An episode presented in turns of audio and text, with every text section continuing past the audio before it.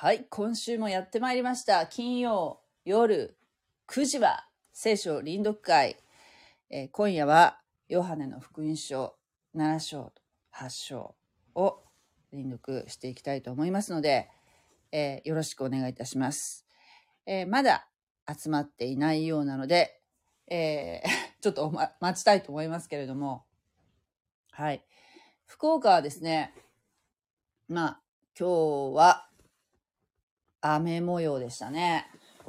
夕方からも本格的に降り出して、まあ時折強く降ったり止んだりという感じなんですけれども、まあ何がちょっといつもと違うかっていうと、非常に暑いんですよ。え？今いつってじゅうにがつでしょ？もうじゅうにがつも半ばですよね。こんなんでいいんだろうかって、もうちょっと心配になってるんですけど。はい。えー、っと、今のね、私の、私、うち全然、あの、暖房つけてないんですけど、いつもだったらちょっとこたつとかつけたりしてるんですけども、スイッチ切りましたね。なんとにじゅうどです。室温が。こんなことってあります？もう驚きですけど。くじになりましたね。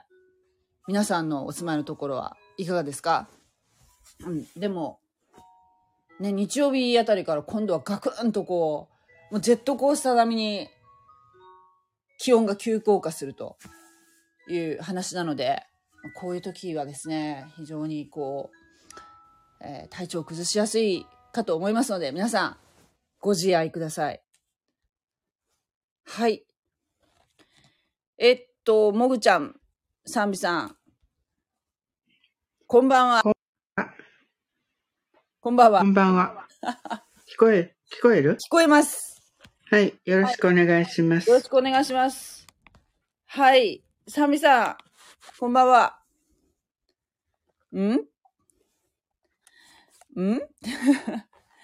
ちょっとお声が、うん、お声が聞こえないようですけども、一回、入り直していただいた方がいいかな。もぐちゃん。はい。元気ですか？元気です。今日は、あの、うちの猫に餌を、えー、あげてくださってありがとうございます。はい。どういたしまして。えー、ですね。あ、き、あの、こう、うちに、うちに来た時は雨降ってませんでした？うんうん、今日はね、あの体操の帰りにもう忘年会だったんですけどね、えー、その時に車をに乗ってきている人に頼んで、うん、お宅の前まで運んでもらいました。あー、本当ですか。うん、それは、そして雨ももう朝出る時は、ね、降ってたけど、うん、その時は雨止んでたね。うーん、よかったです。うん、で、あの、調子よく行き、行きましたね。にじまえに着くことができた。あ。ありがとうございます。はい。私、あの、無意識のうちにちゃんと上げてたみたいですね。どう、どうやら。うん、なんかじゅっつぶぐらい残ってたよ。無意識のうちにね、やってたみたいでよかったですけども、うん、ありがとうございます。感謝です。はい。はい。はい。サンビさん、こんばんは。聞こえますか？聞こえます。こんばんは。はい、ありがとうございます。いつもなんか、初めからはね、聞こえないみたいね。なんか、そうね、なんでだろうね。なんでかわかんないけど、うん、まあ。いつも一回出て、また入ってね、ね、聞こえるみたいですから。おかしいよね。はい、なんか、まあ、まあでも、こうして話せるこ、話ができたからよかったです。ありがとうございます。はい。ね、はい、ありがとうございます。電波が乱れないうちに、今週も始めましょう。はい。今日は、ヨハネの福音書、なな章、はち章、えー、臨読していきたいと思います。最初に賛美さん、もぐちゃん。なな章じゃない？そうそう、そう、なな章。なな章とはち章。はい。はい、よろしくお願いします。はい、よろしくお願いします。はい、お願いします。私が、先にしますね。はい。サーミさん、はい、もぐちゃん、私の順でお願いいたします。はい。はい、その後、イエスはガリラヤを巡り続けられたユダヤ人がユダヤ人たちがイエスを殺そうとしていたので、ユダヤを巡ろうとはされなかったからである。時にカリオの祭りというユダヤ人の祭りが近づいていた。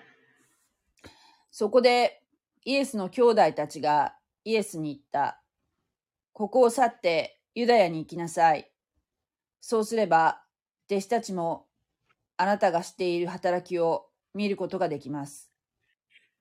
自分で公の場に出ることを願いながら隠れてことを行う人はいません。このようなことを行うのなら自分を世に示しなさい。兄弟たちもイエスを信じていなかったのである。うーんあ、すいません。えー、そこでイエスが、イエスは彼らに言われた。私の時はまだ来ていません。しかし、あなた方の時はいつでも用意ができています。世は、あ、世はあなた方を憎むことができないが、私のことは憎んでいます。私が世についてその行いを、行いが悪いことを証ししているからです。あなた方は祭りに登っていきなさい。私はこの祭りに登っていきません。私の時はまだ満ちていないのです。こう言ってイエスはガリラヤにとどまられた。しかし兄弟たちが祭りに登っていった後で、イエスご自身も表立ってではなく、いわば内密に登っていかれた。ユダヤ人たちは祭りの場で、あの人はどこにいるのかと言ってイエスを探していた。群衆はイエスについて小声でいろいろと話をしていた。ある人たちは良い人だと言い、別の人たちは違う、群衆を惑わしているのだと言っていた。しかしユダヤ人たちがたちを恐れたため、イエスについて公然と語る者は誰もいなかった。祭りもすでに半ばになったところ、なった頃、イエスは宮に登って教えを始められた。ユダヤ人たちは驚いていった。この人は学んだこともないのに、どうして学問があるのか。そこでイエスは彼らに答えられた。私の教えは私のものではなく、私を使わされた方のものです。誰でも神の御心を行おうとするなら、その人にはこの教えが神から出たものなのか、私が自分から語っているのかがわかります。自分から語る人は自分の栄誉を求めます。しかし、自分を使わされた方の栄誉を求める人は真実で、その人には不正がありません。モーセはあなた方に律法を与えたではありませんか。それなのにあなた方は誰も律法を守っていません。あなた方はなぜ私を殺そうとするのですか。群衆は答えた。あなたは悪霊に疲れて、疲れている。だ誰があなたを殺そうとしているのか。イエスは彼らに答えられた。私が一つの技を行い、それであなた方は皆驚いています。モーセはあなた方に割礼を与えました。それはモーセからではなく、父祖たちから始まったことです。そしてあなた方は安息日にも人に割礼を施しています。モーセの律法を破らないようにと、人は安息日にも割礼を受けるのに、私が安息日に人の全身を健やかにしたということで、あなた方は私に腹を立てるのですか。上辺で人を裁かないで、正しい裁きを行いなさい。さて、エルサレムのある人たちはこう言う、こう言い始めた。この人は彼らが殺そうとしている人ではないか。見なさい、この人は公然と語っているのに、彼らはこの人に何も言わない。もしかしたら、議員たちは、この人がこの人がキリストであると本当に認めたのではないか。私たちはこの人がどこから来たのか知っている。キリストが来られる時にはどこから来るのか誰も知らないはずだ。イエスは宮で教えていた時、大きな声で言われた。あなた方は私を知っており、私がどこから来たかも知っています。しかし私は自分で来たのではありません。私を使わされた方は真実です。その方をあなた方は知りません。私はその方を知っています。なぜなら私はその方から出たのであり、その方が私を使わされたからです。そこで人々はイエスを捕らえようとしたが、誰もイエスに手をかける者はいなかった。イエスの時がまだ来ていなかったからである。群衆のうちにはイエスを信じる人が多くいて、キリストが来られるとき、この方がなさったよりも多くの印を行うだろうかと言い合った。パリサイ人たちは、群衆がイエスについてこのようなことを小声で話しているのを耳にした。それで祭司長たちとパリサイ人たちはイエスを捕らえようとし、とした。して、下役たちを使わした。そこでイエスは言われた。もう少しの間、私はあなた方と共にいて、それから私を使わされた方のもとに行きます。あなた方は私を探しますが、見つけることはありません。私がいるところに来ることはできません。するとユダヤ人たちはおた、互いに言った。私たちには見つからないとは、あの人はどこへ行くつもりなのか。まさかギリシャ人の中に離散している人々のところに行って、ギリシャ人を教えるつもりではあるまい。あなた方は私を探しますが、見つけることはありません。私がいるところに来ることはできません。と、あの人が言ったこの言葉は、どういう意味だろうか。さて、祭りの終わりの大いなる日に、イエスは立ち上がり、大きな声で言われた。誰でも乾いているなら、私のもとに来て飲みなさい。私を信じる者は、聖書が言っている通り、その人の心の奥底から、生ける水の川が流れる、流れ出るようになります。イエスは、ご自分を信じる者が受けることになる御霊について、こう言われたのである。イエスはまだ栄光を受けておられなかったので、御霊はまだ下っていなかったのである。この言葉を聞いて、群衆の中には、この方は確かにあの預言者だ、という人たちがいた。別の人たちは、この方はキリストだ、と言った。しかし、このように言う人たちもいた。キリストはガリ、ガリラヤか。キリストはダビデの子孫から、ダビデがいた村、ベツレヘムから出ると、聖書は言っているではないか。こうしてイエスのことで群衆の間に分裂が生じた。彼らの中にはイエスを捕らえたいと思う人たちもいたか、いたが、誰もイエスに手をかける者はいなかった。さて、祭司長たちとパリサイ人たちは、下役たちが自分たちのところに戻ってきたとき、彼らに言った。なぜあの人を連れてこなかったのか。下役たちは答えた。これまであの人のように話した人はいませんでした。そこでパリ、パリサイ人たちは答えた。お前たちにまで惑わされているのか。議員やパリサイ人の中で誰かイエスを信じた者がいたか。それにしても律法を知らないこの群衆は呪われている。彼らのうちの一人でイエスのもとに来たことのあるニコデモが答え彼らに言った。私たちの律法は、まず本人から話を聞き、その人が何をしているのかを知った上でなければ、裁くことをしないのではないか。彼らはニコデモに答えていった。あなたもガリラヤの出なのか、よく調べなさい。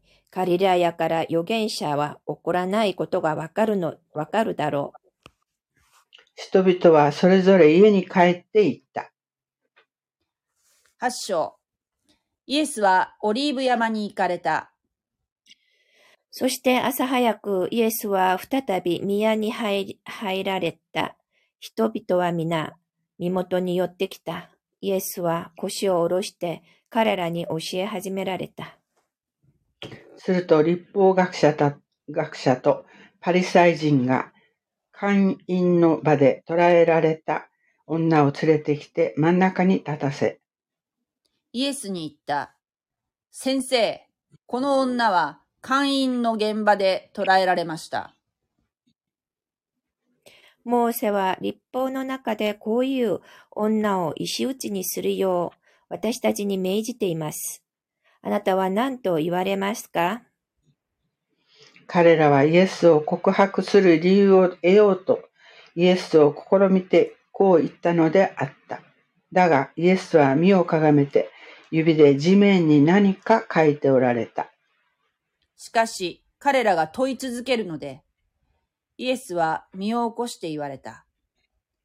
あなた方の中で罪のない者がまずこの人に石を投げなさい。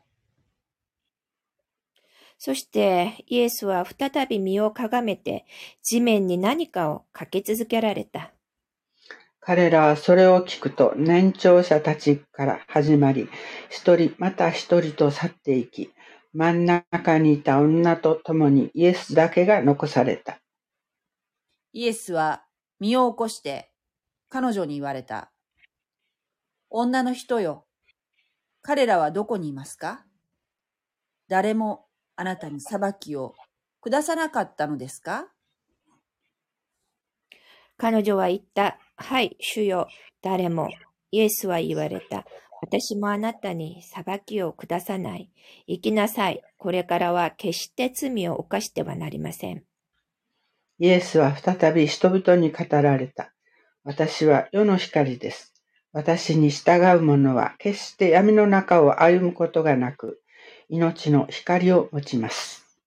するとパリサイ人はイエスに言った。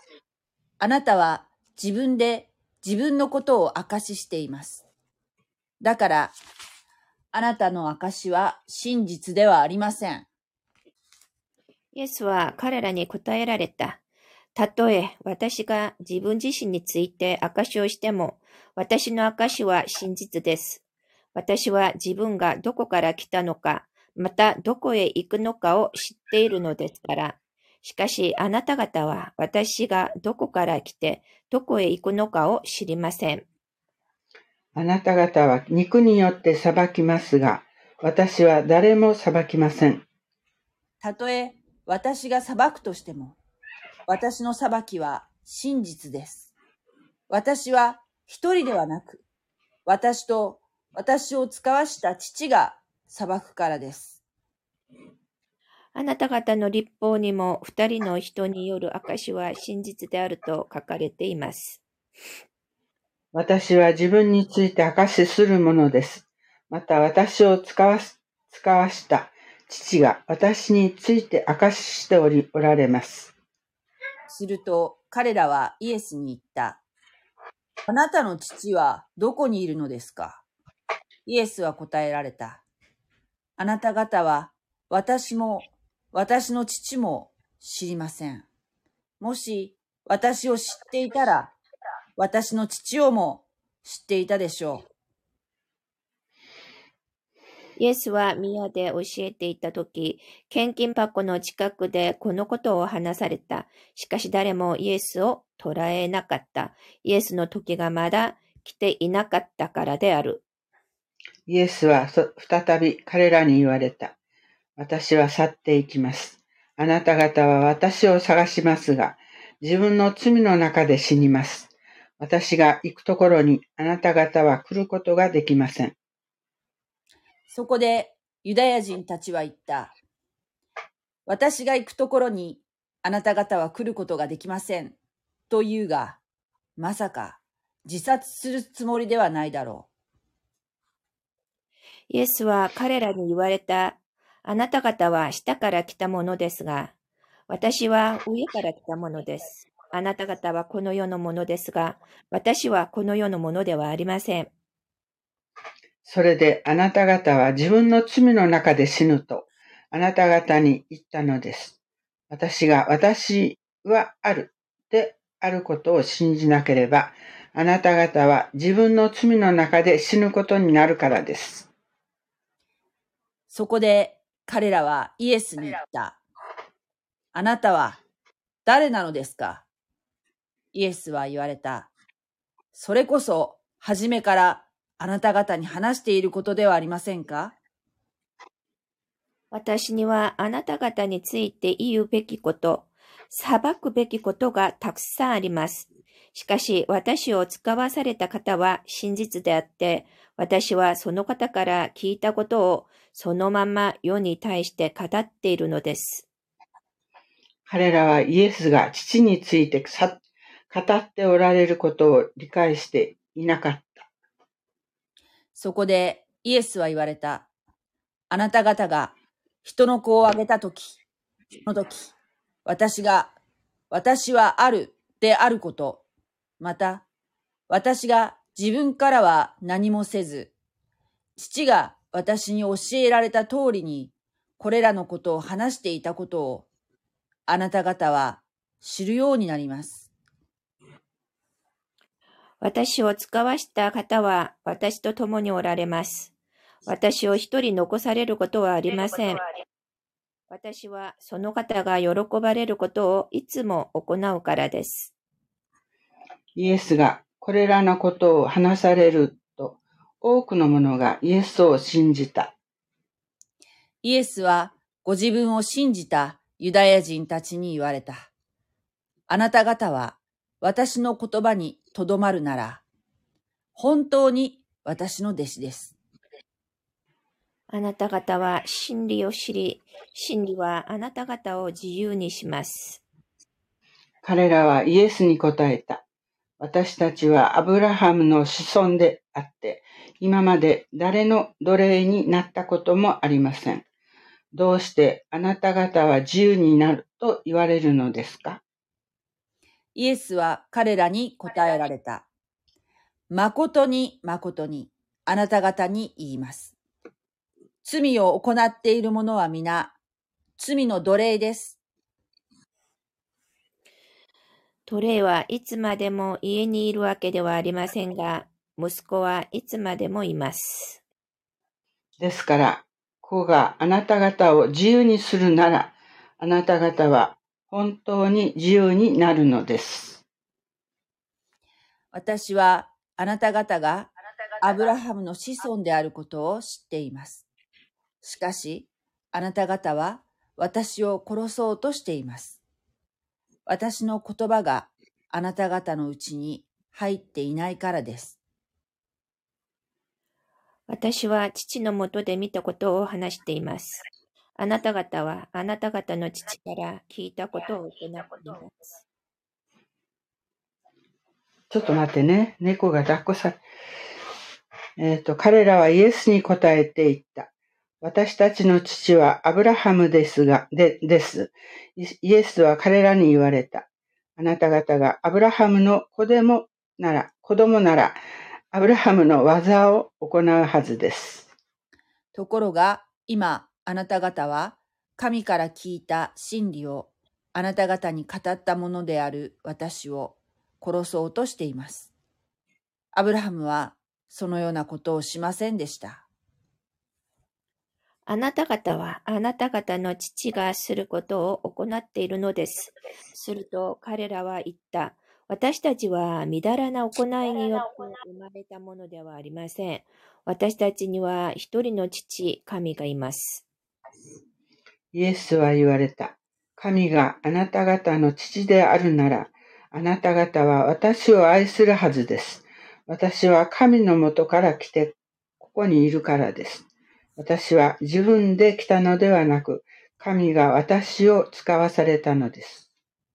あなた方はなぜ私の話がわからないのですか？それは私の言葉に聞き従うことができないからです。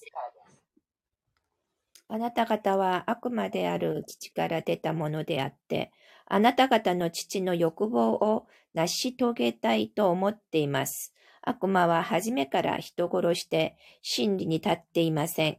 彼のうちには真理がないからです。悪魔は偽りを言うとき、自分の本性から、本性から話します。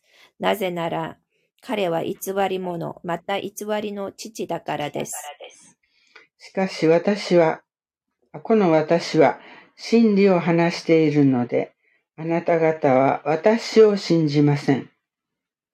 あなた方のうちの誰か、誰が私に罪があると責めることができますか？私が真理を話しているなら、なぜ私を信じないのですか？神から出たものは神の言葉に聞き従います。ですからあなた方が聞き従わないのは、あなた方が神から出たものでないからです。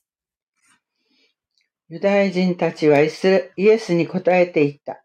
あなたはサマリア人で悪霊に疲れている。と私たちが言うのも当然ではないか。イエスは答えられた。私は悪霊に疲れてはいません。むしろ、私の父を敬っているのに、あなた方は私を癒しめています。私は自分の栄光を求めません。それを求め、裁きをなさる方がおられます。まことに、まことに、あなた方に言います。誰も、誰も私の言葉を守るなら、その人はいつまでも決して死を見ることは、ことがありません。ユダヤ人たちはイエスに言った。あなたが悪霊に疲れていることが今わかった。アブラハムは死に、預言者たちも死んだ。それなのにあなたは誰でも私の言葉を守るなら、その人はいつまでも、いつまでも決して死を味わうことがないという。あなたは私たちの父アブラハムよりも偉大なのか。アブラハムは死んだ。預言者たちも死んだ。あなたは自分を何者だというのか。イエスは答えられた。私がもし自分自身に栄光を期するなら、私の栄光は虚しい。私に栄光を与える方は私の父です。この方をあなた方は私たちの神であると言っています。あなた方はこの方を知らないが、私は知っています。もし私がこの方を知らないというなら、私もあなた方と同様に偽り者となるでしょう。しかし、私はこの方を知っていて、その御言葉を守っています。あなた方の父アブラハムは私の日を見るようになることを大いに喜んでいます。そしてそれを見て喜んだのです。そこでユダヤ人たちはイエスに向かって言った。あなたはまたごじゅっさいになっていないのに、アブラハムを見たのか。イエスは彼らに言われた。まことにまことに、あなた方に言います。アブラハムが生まれる前から、私はあるなのです。すると彼らはイエスに投げつけようと石を取った。しかしイエスは身を隠して宮から出て行かれた。アーメン。アーメン。はい。はい、お疲れ様でした。長かったですね。長かったけど。長かったね。すごいなんかもう本当にここはあれだよね。なんかこう、イエス様が神聖宣言っていうんですか、ね、自分は神ですよっていうことを、はい、もう、そうね、もう言ってるオンパレードでしたね。ね、うん、なんか、あの、一部の方は、イエス様が、は神ではないとかいうふうに言う方が い,、うん、いらっしゃるって以前聞いたことがあったんですけど、もうどう考えてもこれはもう神様だっていうことを、三位一体の神様であるっていうことをもうご自分でもうおっしゃってますね。そうですね。だから、ね、わ私はあるって、もぐちゃん、わかる？私はあるって。私はあるっていうのが、ちょ、ところどころ出てたじゃないですか。うんうん。あれ、私はあるって、何のことかわかりますか？私はあるなのですっていうのは。よく説明しきらん。私は、あ、あなたは誰ですかって言ったときに、私はあるというものですっていうふうに、うん、あの、神様が、うん、自分のことを自己紹介したっていうかね、うん、あの、うん、そういう箇所が、旧約聖書にありますよね。私はある。あるというものであるって、どこやったかな？どこやったかな？創世記？私は、あ、あ、違う。出エジプトの最初のところですよね。モーセと神様が、はい、あの、燃える芝のとこで会った時に、はい、あの、うん、あなたは誰ですかって来た私はある。あれ、どこだっけな。三章。あ, あ、そうそう。あの、モーセ、モーセ、三章で、あの、出エジプトの三章でね、モーセ、モーセって呼びかける声がしたから、うん、あモーセが、はい、ここにおりますってなんか声に対して答えたら、神様が、えー、私はあなたの父祖の神、アブラハムの神、イサクの神、ヤコブの神であるっておっしゃって、えー、私はあるってな、この辺でなんか出てきたような気がしたけど、どこだろう。違うね。どこだろう。じゃないね。あったあった。あった。じゅうよん節。えっと、神はモーセに仰せられた。私は、私はあるというものである。と仰せられた。はい、そうそう。また仰せられた。あなたはイスラエルの子らにこう言わなければならない。私はあるという方が、私をあなた方のところに使わされたと。っていうふうに。あの、出エジプトって前、みんなで読んでたじゃないですか、もぐちゃん。うん。うん、あそこのね、さん章のじゅうよん節に、神様がモーセのところに現れて、その、うん、あの、モーセを使い、使わすときにね、あの、モーセの前に現れたシーンなんですけど、そこで神様は自分のことを、うん、私はあるというものですっていうふうに、言われたんだよね。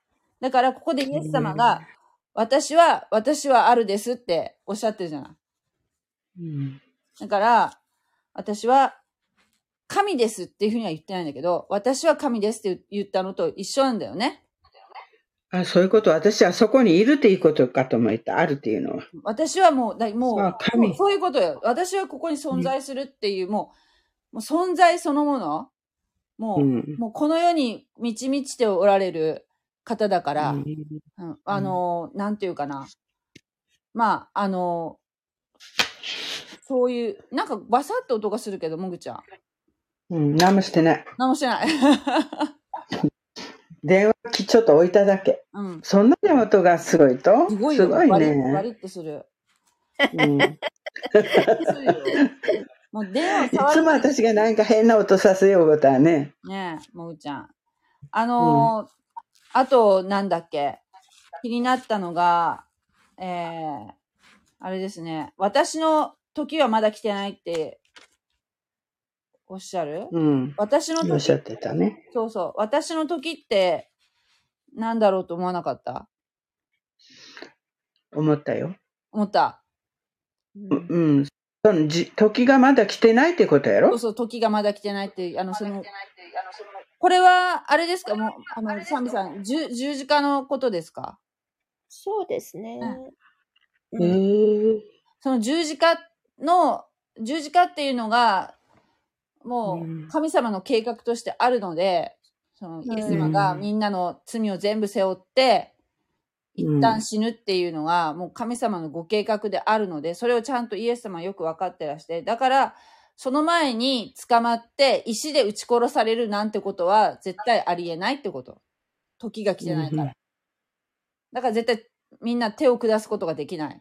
神様、イエス様は神様だから、あの、要するに簡単にほら、十字架ってなんか簡単にイエス様捕まったじゃない、なんか捕まるんだけど、うん、あの、なん、なんかすごいそれだけ見ると、こう、イエス様が、ま、負けてしまったように見えるんだけど、全然その前に何度もイエス様は群衆の中に常におられたから、で逃げも隠れもせず。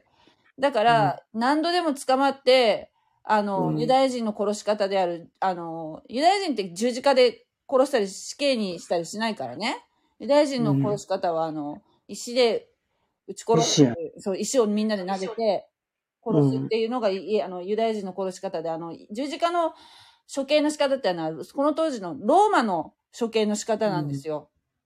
うん、だから、うん、あの、何度でもそういう捕まって石打ちで死ぬチャンスっていうのは、あの、捕まるチャンスっていうのはいっぱいあったけど、ま、一切捕まらないっていうのは、イエス様は神様だから。うんうん、だけどその時が来て、イエス様のその時が来て、だからもうイエス様はそれ計画通り捕まったの、もう自ら、うん、っていうこと、うん、だからあのー、それが私の時、イエス様のその、うん、おっしゃってる時が来てないんですっていうことなんだよね、うんうん、でもユダヤ人はもう決定的な間違いを犯してしまって、罪を犯してしまったのが、うん、イエス様の、あの、奇跡、人を癒したりとか、そういう奇跡は、あ、あの、悪魔から来てるって言っちゃったんだよね。神様からじゃなくて。うん、だから、もうほん、それがもう本当に決定的な、もうユダヤ人の民族的な、もう運命をもう二分するところなんだらしいよ。そういうふうにもうか、もうほら、アブラハム、創世記でアブラハムっていたじゃないですか。アブラハム。うん、ユダヤ人の一番最初の人ね。で、アブラハムは、うん、あの、神様に、全然その、アブラハムのお父さんとか、全然その、あの、父なる神様とか信仰なかったん、なか、ない人だったんだけど、全然、あの、あの違うなんか偶像を拝んでみるようなね、人だったんだけど、うん、だけど、アブラハムは、その神様に見出されて、選ばれて、うん、あの、あなたはここ立ち、旅立ちなさいって、行き先もはっきりわからないまま、あの、私を信じるかって言って、うん、信じますって言ったら、それをイエス、うん、あの、イエス様っていうか、その、神様はね、まあ、イエス様と言ってもいいと思うんだけど、うん、あの、良しとされたんだよね。信じる、素直に信じて、神様を信じた。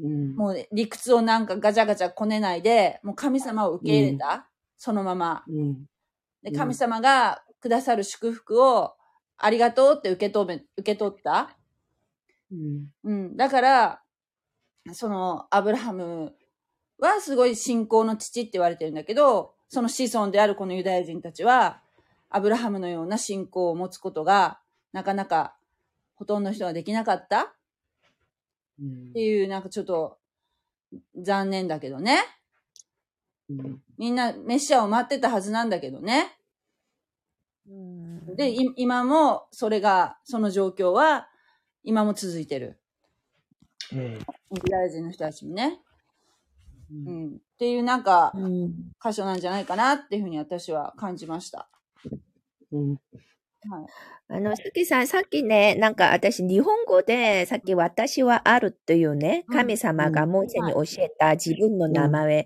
あ, あの、私はある、はい、あるって言ったじゃない、はい、で、あれ、うん、あれって日本語で、普通か、あの、聖書知らない人が読んだら、どんな思、どんなに思われます？文法的に。私、最初に読んだときは、なんかすごい不自然な感じがしました。ああ、不自然。日本語として。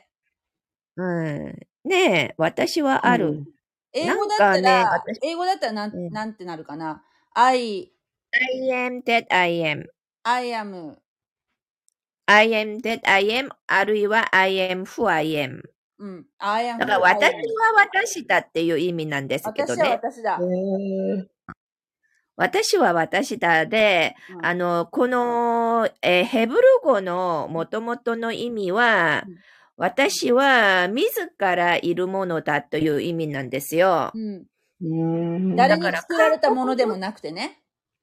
うん、だから韓国語では私はあるじゃなくて私は自らいるものだっていうふうに訳されてますね、韓国は。あ、そっちの方がわかりやすい。ね、わかりやすいでしょ。自らいる。文章を読んでると、もうなんかやっぱ日本語としてちょっと破綻してるなと思うような箇所っていうのはやっぱりそれ本当に翻訳する人がものすごく苦労したんだろうなと思うんですけど、あの、すごく不自然な、いや、あの、日本語だなっていうふうに思うことはよくありますよ。だから、これね、I am who I am というのを、あの、ヘブル語の言語だったら、エヒエアセルエヒエで、これを、あの、初めの文字を全部取ったのがヤフェですよ。うーん。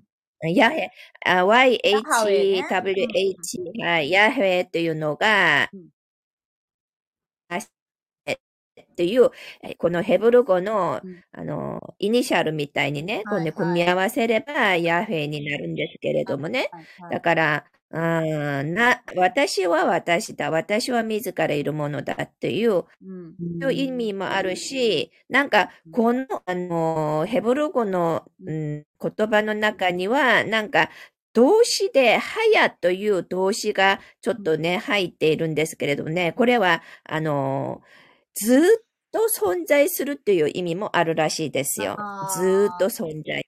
うん、それと、ずっと活動するという意味もあるらしくて、だから、とてもなんかこう、あの、もともとの言語は、もうちょっと複雑ね、うん、あの、自ら存在しながらも、うん、あの、なんか、働いている、活動している、うん、という意味を全部含めてますからね。うんうん、ねえ、うん、そう。だから、なんかな、物足りないなと思って、ね、私はあるって言われたらとっても。ないよ。私も全然わかんなかった。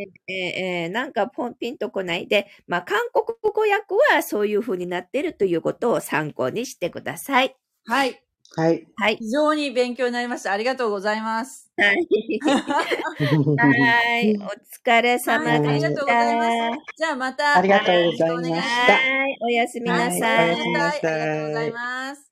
失礼いたします。はい。